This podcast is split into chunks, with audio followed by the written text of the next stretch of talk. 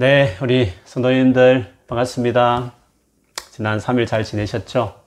아, 오늘 예배까지 온라인으로만 예배하고요. 다가오는 주일부터 우리 오프라인으로 우리 셀 돌아가면서 하겠습니다. 해당되는 셀들, 셀들 사모하고 많이 참여해 주시고 또 계속 상황이 좀 뭐 확진자가 늘어나고 있지만 어, 그래도 사망자나 또 중환자는 훨씬 줄어들었기 때문에 우리가 담담하게 이 상황 가운데 조심하면서 같이 또 공동체적으로 세워가는 그런 제가 되었으면 좋겠습니다. 자, 그러면 오늘 같이 말씀 제가 읽어 드릴 테니까요. 같이 한번 보겠습니다. 말씀은 고린도 후서 12장 7절에서 10절입니다. 제가 읽겠습니다. 여러 계시를 받은 것이 지극히 크므로 너무 자만하지 않게 하시려고 내 육체의 가시 곧 사탄의 사자를 주셨으니 이는 나를 쳐서 너무 자만하지 않게 하려 하심이라.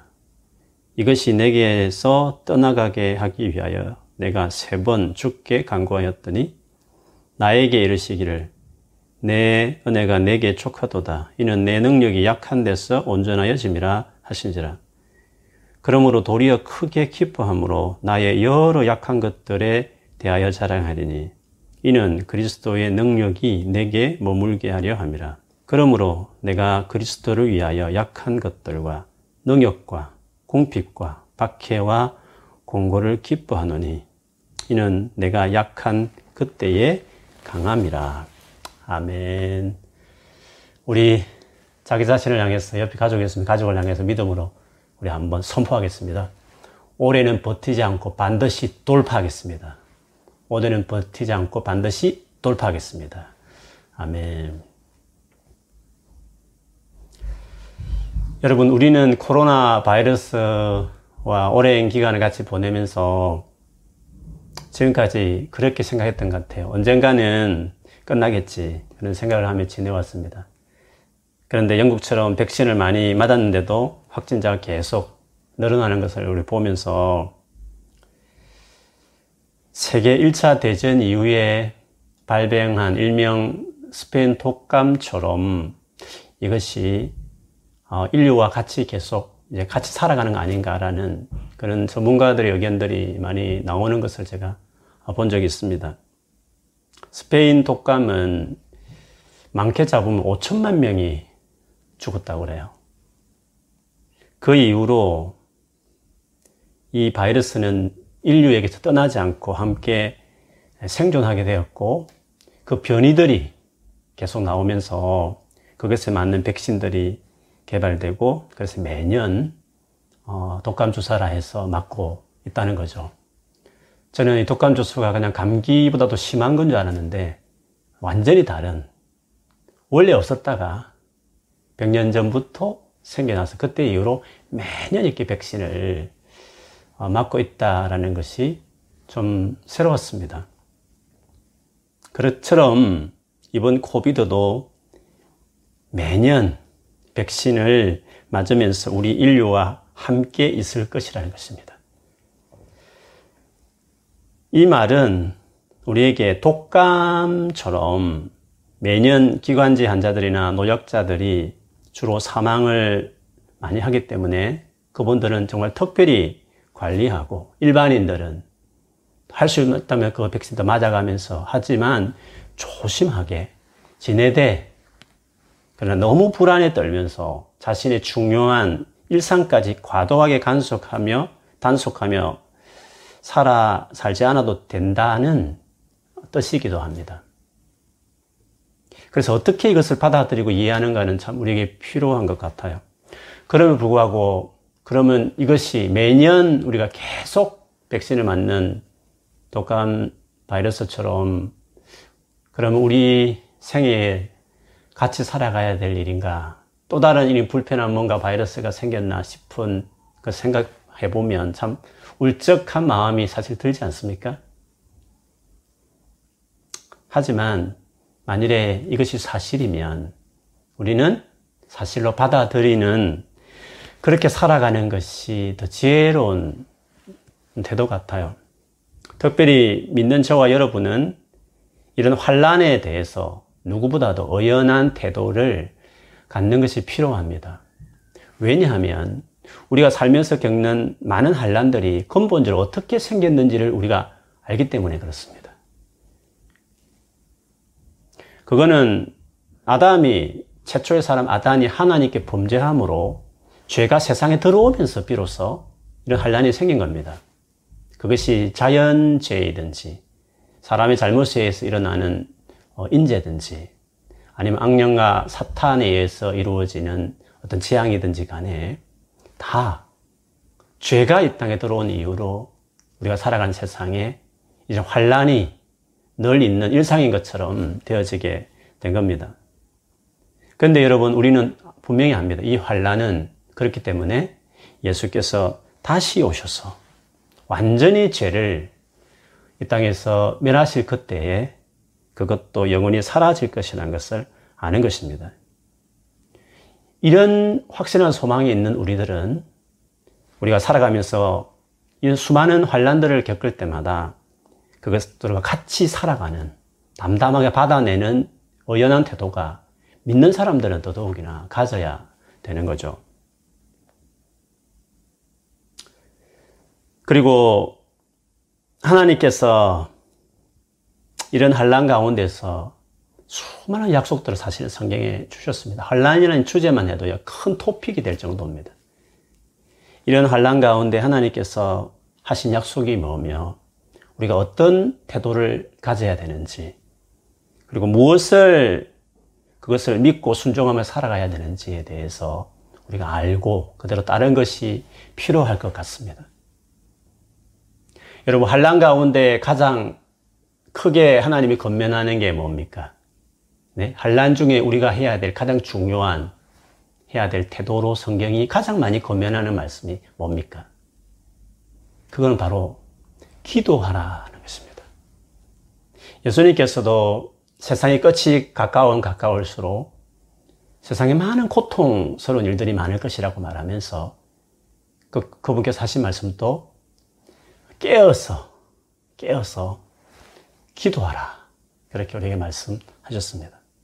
그래서 환란을 당했을 때 성도가 가져야 될 제일 중요한 성경의 건면은 기도입니다. 가장 기도의 사람으로 알려진 야고보스는 그가 쓴 서신 야고보스 5장 13절에 보면 너희 중에 고난 당하는 자가 있느냐?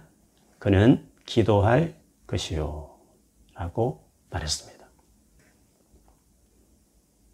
오늘 본문을 보면 바울이 자기 생애 가운데 감당이 안 되는 큰 환란을 만났을 때 그때 그 역시도 간절하게 하나님 앞에 세 번 기도했던 그것이 떠나가기를 기도했던 내용이 오늘 본문에 읽었습니다.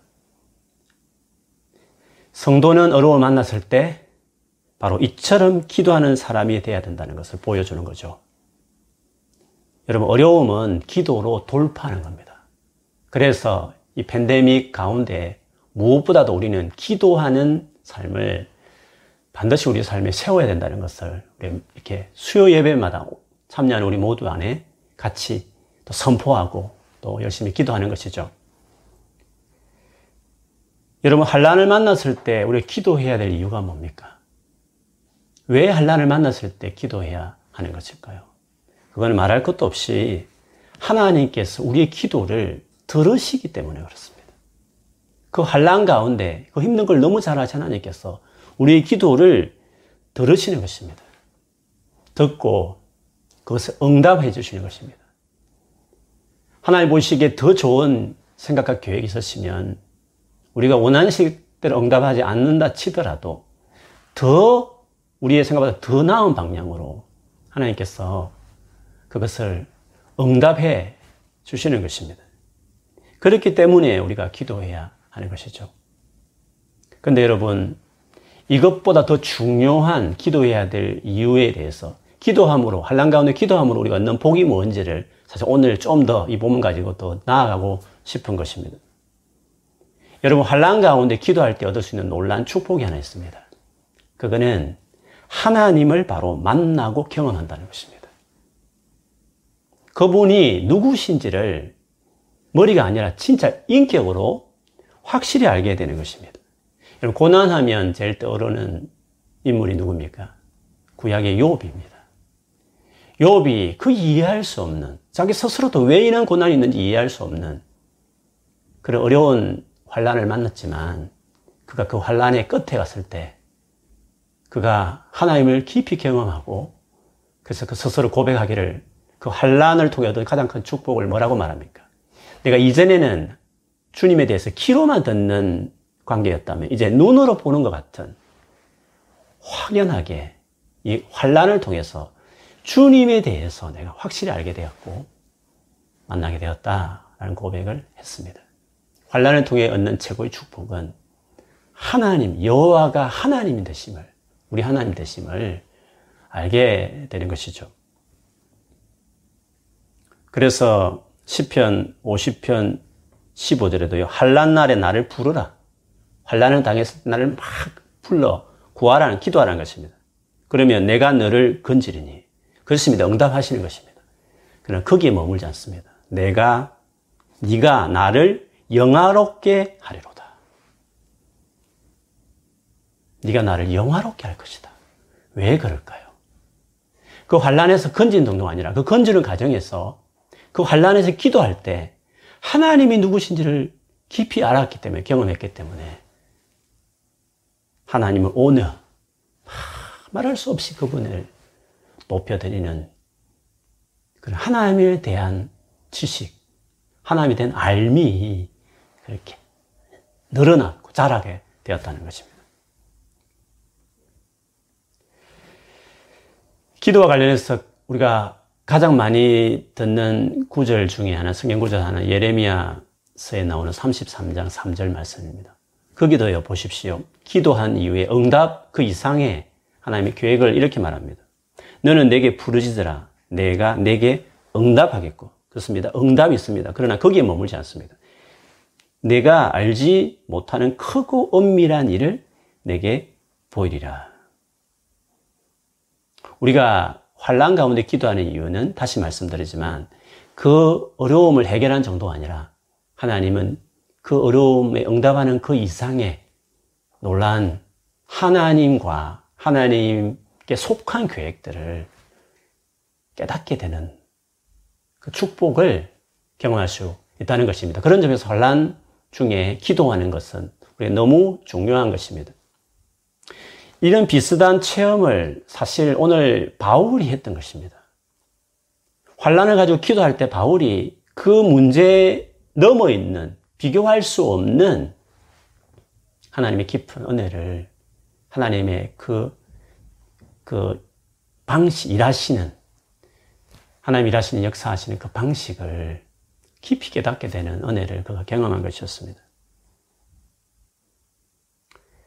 환란에는 환란을 우리가 당할 때 주어지는 여러 가지 어, 하나님의 선한 계획들이 많이 있습니다. 오늘 본문에 보면 환란을 통해서 하나님이 계획하신 선한 목적 중 하나는 바울의 경우에 보면 자신을 자만하지 않게 하시기 위해서 이 같은 환란을 주셨다 하나님이 허락하셨다고 말씀했습니다. 사실 우리를 자만하지 않도록 낮추시고 겸손케 하시는 것이 환란이 주는 우리의 최고 중요한 목적 중에 하나입니다. 어떤 환란이든요, 그것은 우리를 겸손하게 만들어 줍니다. 그런데 이런 것이 왜 중요하냐면 이 겸손은 하나님께서 우리에게 하시는 말씀, 중요한 하나님의 그 교훈을 우리가 귀 기울여 들을 수 있도록 마음에 새기도록 배우게 한다는 것입니다. 하나님께서 이스라엘 백성들을 그 애굽에서 구원해 내신 다음에 어디로 인도하죠? 광야로 인도하지 않습니까? 광야. 광야는 환란과 고난에 대한 이야기를 할 때마다 우리는 우리 광야 나의 광야 생활이다 이런 말들을 합니다. 근데 그 광야의 삶, 즉 환란의 삶을 경험하는 그 상황에 들어간 이유가 뭡니까? 모세가 그것에 대해서 신명기 8장 2절 3절에 보면 이렇게 이야기합니다. 그거는 크게 두 가지입니다. 조금 전에 언급하셨던 것처럼 우리를 낮추고 겸손하게 하기 위함입니다. 그 다음에요. 하나님으로부터 배우기. 정말 그 고난 환란보다 비교할 수 없는 그걸 통해서 하나님이 깊은 그 진리들을 우리의 삶을 완전히 새롭게 만들 수 있는 생각의 변화를 주는 그 일들을 그 하나님의 말씀, 하나님의 레슨이 주어지는 거죠. 제가 읽어드리겠습니다. 내 하나님 여호와께서 이 40년 동안에 내게 광야 길을 걷게 하신 것을 기억하라. 왜 그렇게 했죠? 이는 너를 낮추시며 낮추시는 겁니다. 너를 시험하사 내 마음이 어떠한지 그 명령을 지키는지 지키지 않는지 알게 알려 하심이라. 너를 낮추시며 너를 줄이게 하시며 또 너도 알지 못하며 내 조상들도 알지 못하던 만나를 내게 먹이신 것은 사람이 떡으로만 사는 것이 아니요 여호와의 입에서 나오는 모든 말씀으로 사는 줄을 내가 알게 하려 하심이니라. 낮추는 것이 첫 번째 환란에 주어진 직접적인 우리에게 줄 목적이라면 우리를 환란 가운데 다 겸손해집니다. 근데 그것을 통해서 하나님이 더한 목적이 있었는데 그것은 하나 입에 나오는 말씀. 정말 주의 그 명령으로 지켜내는 사람으로 그 주님의 생각으로 우리가 생각들이 변화되고 또 맞추어지기 위해서 주님이 그렇게 하신다는 것입니다. 우리가 예수 믿고 나서 제일 중요한 것이 생각이 바뀌는 것입니다. 내 중심적인 생각에서 하나님 중심으로 바뀌어져야 하는 것입니다. 사람이 진짜 바뀌는 것은 여러분 생각이 바뀌어질 때 진짜입니다. 생각이 바뀌어야 그게 진짜 바뀌는 것입니다. 그래서 로마서 12장 1, 2절에 주일에도 제가 언급했지만 주님께 우리 몸을 기뻐하시는 제물로 드리라 했지 않습니까? 그 다음에 뭐라 했습니까? 이 시대를 풍조를 따르지 말고 마음을 새롭게 함으로 변화를 받아야 된다고 말했습니다. 여기서 말하는 마, 마음이라는 것은 영어로 마인드인데 마인드라는 것은 생각에 가까운 것입니다. 사고방식이 바뀌어지는 것. 그것이 우리가 주님 앞에 우리 자신을 드린 진짜 주님 앞에 관계를 맺은 이후에 그 다음에 중요한 것이 우리 마음, 생각이 바뀌어지는 거예요. 그게 그만큼 중요한 것입니다. 실제로 예수님께서도 수고하고 무거운 짐지자들아 다 내게 오라고 말했습니다. 그 다음에 뭐라고 하셨습니까? 주님께 가면 주님께 그렇게 정말 제자가 되어서 구원받는 하나님의 참 신자가 되며 그 다음에 뭐라고 말씀하셨습니까? 주님이 내 멍에를 메고 내게 배우라. 변화입니다. 생각의 변화를 주님이 하겠다라고 말씀하셨습니다. 그런데 이 생각이 그만큼 바뀌기 어렵다는 것을 말합니다. 중요한데 그게 그만큼 어려운 그래서 주님이 우리에게 허락하신, 허용하시는 게 뭐냐면 환란인 겁니다. 환란만큼 우리의 생각을 바꾸기에 적절한 재료는 없습니다. 교만한 우리는 자기 중심이 가득 찬 우리는 생각을 바꾸려 하지 않기 때문에 낮추기 위해서 환란을 주시고 그 가운데 우리를 확연하게 생각을 바꾸시는 하나 입에 나오는 모든 말씀으로 살아내는 사람으로 그 태도로 그렇게 우리를 바꾸어 가시는 것입니다. 그래서 환란을 당했을 때 우리가 기도하는 것들을 배우기 시작하고 하나의 말씀을 경외하고 순종하며 살아가는 것을 배우게 되는 것입니다. 참 우리가 환란을 당하지 않으면 얼마나 좋겠습니까? 근데 그만큼 우리가 미련하고 우리가 그만큼 자기중심적인 교만한 사람이기 때문에 하나님 원치 않지만 환란을 통해서 그렇게 우리를 바꿔 가시는 것입니다.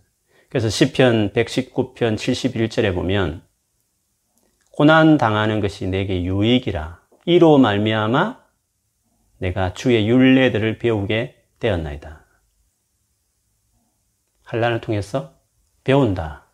주의 윤례를 배우게 되었다고 말했습니다. 바울이 바로 이 체험을 한 것입니다. 오늘 이 환란 중에 어, 바울이 기도했지 않습니까? 이 환란 자체가 그냥 없애주기를 내가 바라는 대로 뭔가 해결되기만을 했습니다. 근데 하나님은 이 환란을 통해서 다른 계획이 있었다는 것입니다. 먼저 하나님이 이 환란을 허용하신 목적은요. 그가 그 이유를 말했지만 천국 가서 천국 가서 예수님을 만나고 거기서 놀라운 계시를 많이 받았던 것 같아요. 이런 놀라운 체험 말고도요. 그는 진짜 자랑할 것이 많은 사람이었습니다. 그가 예수 믿기 전 유대인으로 있을 때도요. 유대인 중에서도 자랑할 것이 많은 그런 사람이었습니다. 그가 예수님을 만난 이후에도요. 얼마나 많은 체험이 있었는지, 그를 통해 나타난 능력이 얼마나 많았는지, 그리고 그가 한 사역의 열매가 또 얼마나 풍성했습니까? 자신에 대해서 진짜 자랑할 것이 많은 사람이었습니다. 그런데 그는 그가 쓴 많은 서신들을 보면 그가 일부러 막 자랑하고 싶어서 언급했던 것은 하나도 없었습니다. 그가 진짜 자랑했던 것은 오직 예수 그리스도였고요. 굳이 자기 자신에 관하여서 자랑하고 싶었다면 오늘 본문에도 나오지만 약한 것들, 자기 약한 것들에 대해서만 자랑한다고 말을 했습니다. 어떻게 바울은 이 같은 태도를 갖게 되었을까? 일반적이지 않는 이런 태도를 어떻게 가, 가질 수 있었을까? 하는 거죠. 그거는 그거 한란 가운데 기도 중에 하나님께 이걸 배운 것이었습니다. 도무지 잊혀지지 않을 만큼 환란 가운데 깊은 이 하나님의 말씀하심을 깨닫게 하신 은혜를 얻게 된 것이었죠. 바울이 이 경험했던 이 환란이 뭐였을까 하는 것에 대한 해석은 여러 가지가 있습니다. 특별히 육체의 가시를 제거해 달랬는데 육체의 가시가 무엇인가 하는 거죠. 가장 일반적인 것은 안질이나 간질 같은 육체적인 병이라고 하는 분도 계시고요. 중세 시대에는 어떤 성적인 어떤 유혹 이렇게 하신 분도 있었고 종교 개혁자들은 영적인 공격이었다 이렇게 보기도 했습니다. 그런데 문맥상으로 보면 여러 사람이 또 해석하는 것 중에 하나지만 바울이 복음을 전할 때 만나게 된 대적자들로부터 당하는 수많은 고통, 고난, 핍박이었다. 이렇게 보는 것이 더 맞을 것 같습니다.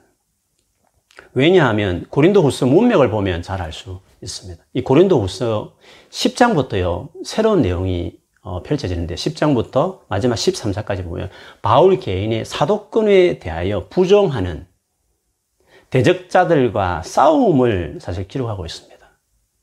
그래서 11장에 가보면 앞장 11장 13절, 14절을 여러분 한번 보시면 바울이 자기의 사도권에 대해서 어, 이렇게 부정하는 자들을 향해 사탄의 일꾼들이라 이렇게 언급하고 있습니다.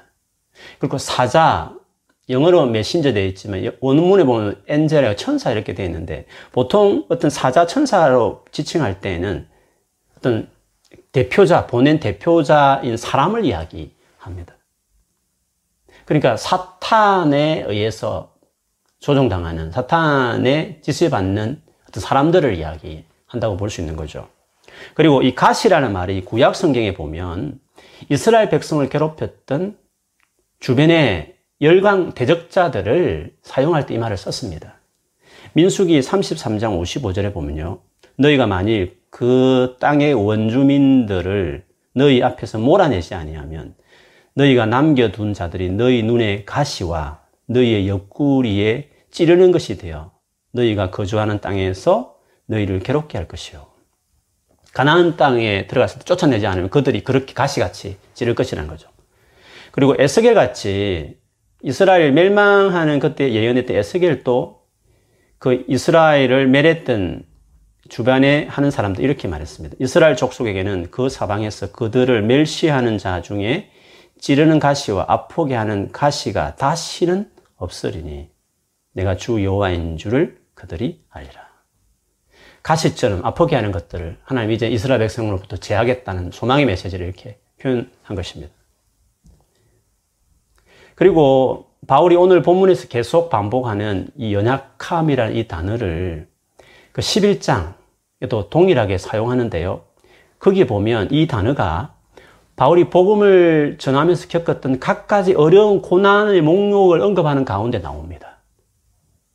그래서 대부분 그 당시에 자칭 사도라 했던 많은 사람들이 인간적인 세련됨으로 자기를 자랑했지만 바울은 내가 진짜 그리스도 일꾼이라는 사도된 표를 이런 연약함, 즉 복음을 전하기 위해서 겪었던 수많은 이 환란, 고난의 목록을 그렇게 말한 겁니다. 나는 그것을 자랑하겠다. 정말 부끄럽게 만들어버린 거죠. 진정한 그리스도 일꾼 사도의 증거는 복음을 위해서 이 엄청난 수많은 환란을 겪어낸 기목록 이것들이 그 표라는 거죠. 자기는 주님 위해서 내가 기꺼이 희생당한 고난 받는 바로 연약함 그거를 내가 자랑하겠다 라고 말한 것이었습니다. 그렇게 보면 오늘 본문의 정황에 사탄의 조종을 받는 사람들을 육체에 까신데 이것 때문에 바울이 고통스러웠습니다.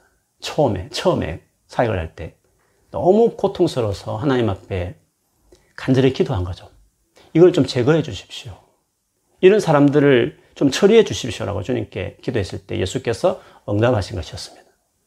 그 응답이 뭐였습니까? 내 은혜가, 내 은혜가 내게 족하도다. 내 은혜가 족하도다. 충분하다. 이렇게 말한 것이었습니다. 지금 어려운 상황인데 충분한 은혜가 주어지고 있다는 것입니다. 어떻게 그럴 수 있는지 그 이유를 이어서 이렇게 말씀하셨습니다. 그 이유는 내 능력이 약한 데서 온전해짐이라. 무슨 말이죠? 약한데, 즉 이런 한란과 핍박 가운데 있을 때 내 능력이 나타나서 완전하게 퍼펙트하게 나타나 역사한다 이런 뜻입니다. 내 능력이라는 것은 네가 생각하는 그 제거해 주기를 바라는 그런 수많은 복음의 현장에서 겪은 그런 환란과 핍박의 상황 가운데서야 비로소 그 능력이 나타난다. 온전하게 된다. 그런 말씀이었습니다. 바울은 이 말씀 이후에 환란에 대한 인식이 완전히 달라져 버렸습니다. 환란에 대한 인식. 이전에는 제거해 주십시오. 그것이었지 않습니까? 근데 바울은 이 이후에 본인이 당면하는 사도로서 복음을 전하면서 겪는 수많은 환란과 고통에 대해서 어떻게 그 환란이 환란을 생각하게 되었냐는 거죠. 제거해 주십시오라고 기도했던 그렇게 바랬던 그 환란을 어떻게 받아들이게 되었습니까?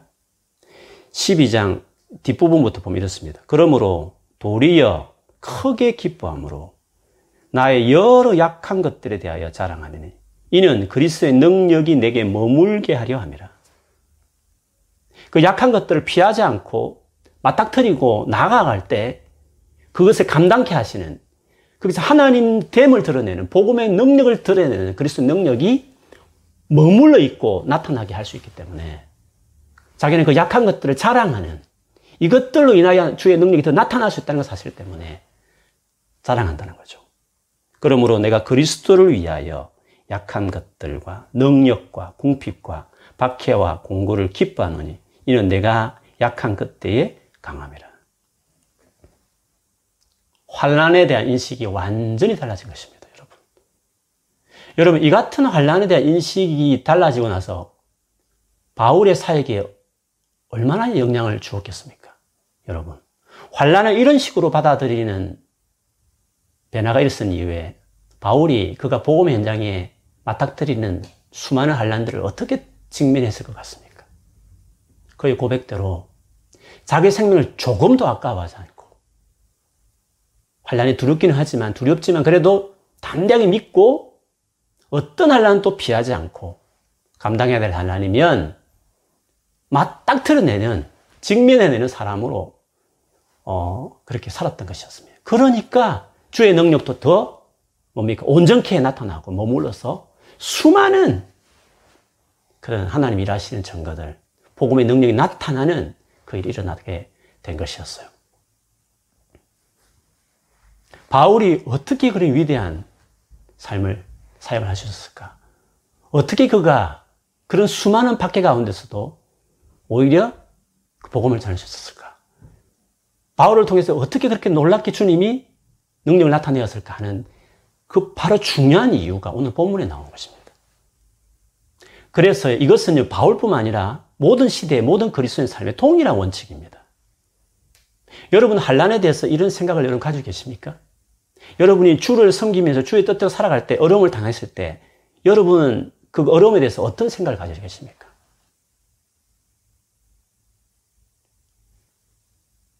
오늘 본문에 나오듯이 하나님의 위대한 사람들은 두 가지 스토리가 다 있습니다. 하나는 말할 수 없는 환란의 스토리입니다. 그게 크도, 크고 작든지 간에 정말 인간적으로 힘들고 어려운 그 스토리가 있는 겁니다. 그러나 그것과 비교할 수 없는 그것을 통해서 그것이 있었기 때문에 하나님이 역사하시는 주님이 능력으로 나타나 놀랍게 그걸 통해서 일하신 주님 능력의 스토리가 있는 겁니다. 그런데 한 가지가 없으면 한 가지는 없는 겁니다. 환란과 어려움에 대해서 완전히 피하려고 하는 그것은 도무지 예수 믿으면서 있으면 이상해. 무조건 좋은 것만 있기를 바라는 사람들은 아쉽게도 하나님이란 하나님 능력이 나타나는 환경 자체를 아예 본인이 거부했기 때문에 피했기 때문에 하나님의 역사하신 스토리도 없는 겁니다. 우리는 고생은 안 하고 하나님 역사는 크고 이걸 기대하지만 전혀 그렇지 않습니다. 두 가지 스토리가 다 있는 겁니다.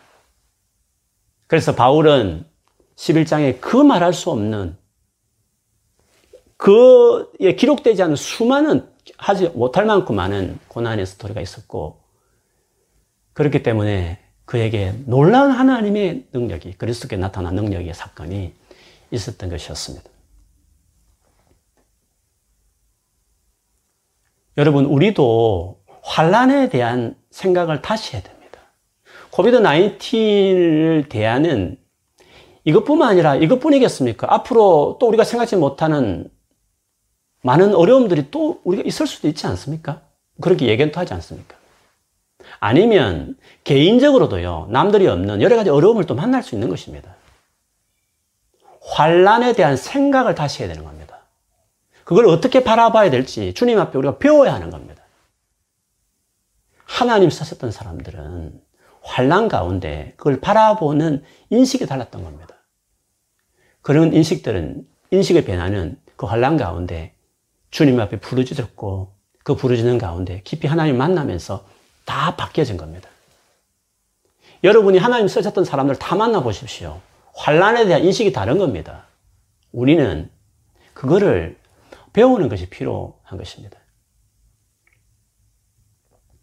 우리는 환란을 앞으로 만날 때마다 지금 이 코비드 19의 상황 가운데서도 오늘 본문에 바울이 보여준 태도를 가져야 되는 줄 믿습니다. 환란이 주는 제 1차적인 목적이 뭐였습니까? 겸손한 태도로 주님께 나아가도록 하는 것입니다. 그 겸손한 태도의 모습이 뭡니까? 기도하는 것입니다. 내 힘으로 할 수 없으니까 주님이 해주셔야 된다고 믿기 때문에 낮추어서 우리가 할수 있는 최고 행위가 기도 아니겠습니까? 물론 기도할 때도 겸손하지 못할므로 시작할 수도 있지만 우리가 진짜 겸손하게 주님 앞에 나아가는 그게 첫 번째 우리가 한란 가운데 해야 될 태도인 것입니다. 그 다음엔요. 그렇게 하면 주님께서 그 환란 가운데 그 환란에 대해서 우리 기도하는데 응답해 줄 수도 있지만 많은 경우에 혹은 오늘 바울처럼 우리의 생각과 다르게 응답하신다 치더라도 분명한 것은 그 환란을 통해서 우리 인생을 바꾸는 우리가 앞으로 남은 생애의 삶의 태도를 완전히 새롭게 할 만한 중요한 하나의 가르침, 하나의 말씀을 우리에게 어, 깨닫게 해주신다는 것입니다. 그래서 환란을 당했을 때 겸손하게 기도하면서 하나님 앞에 정말 주를 만나고 그 만남이 말씀으로 만나는 생각을 바꿔내는 그런 만남을 우리가 생각하면서 주님 앞에 계속 그것을 놓고 기도하면서 어, 고난의 상황을 통과해 가는 것입니다. 그렇기 때문에 환란 중에 우리가 드리는 기도는요. 단순히 지금 당한 문제를 해결해 준 목적을 둔 기도에 머무르면 안 됩니다.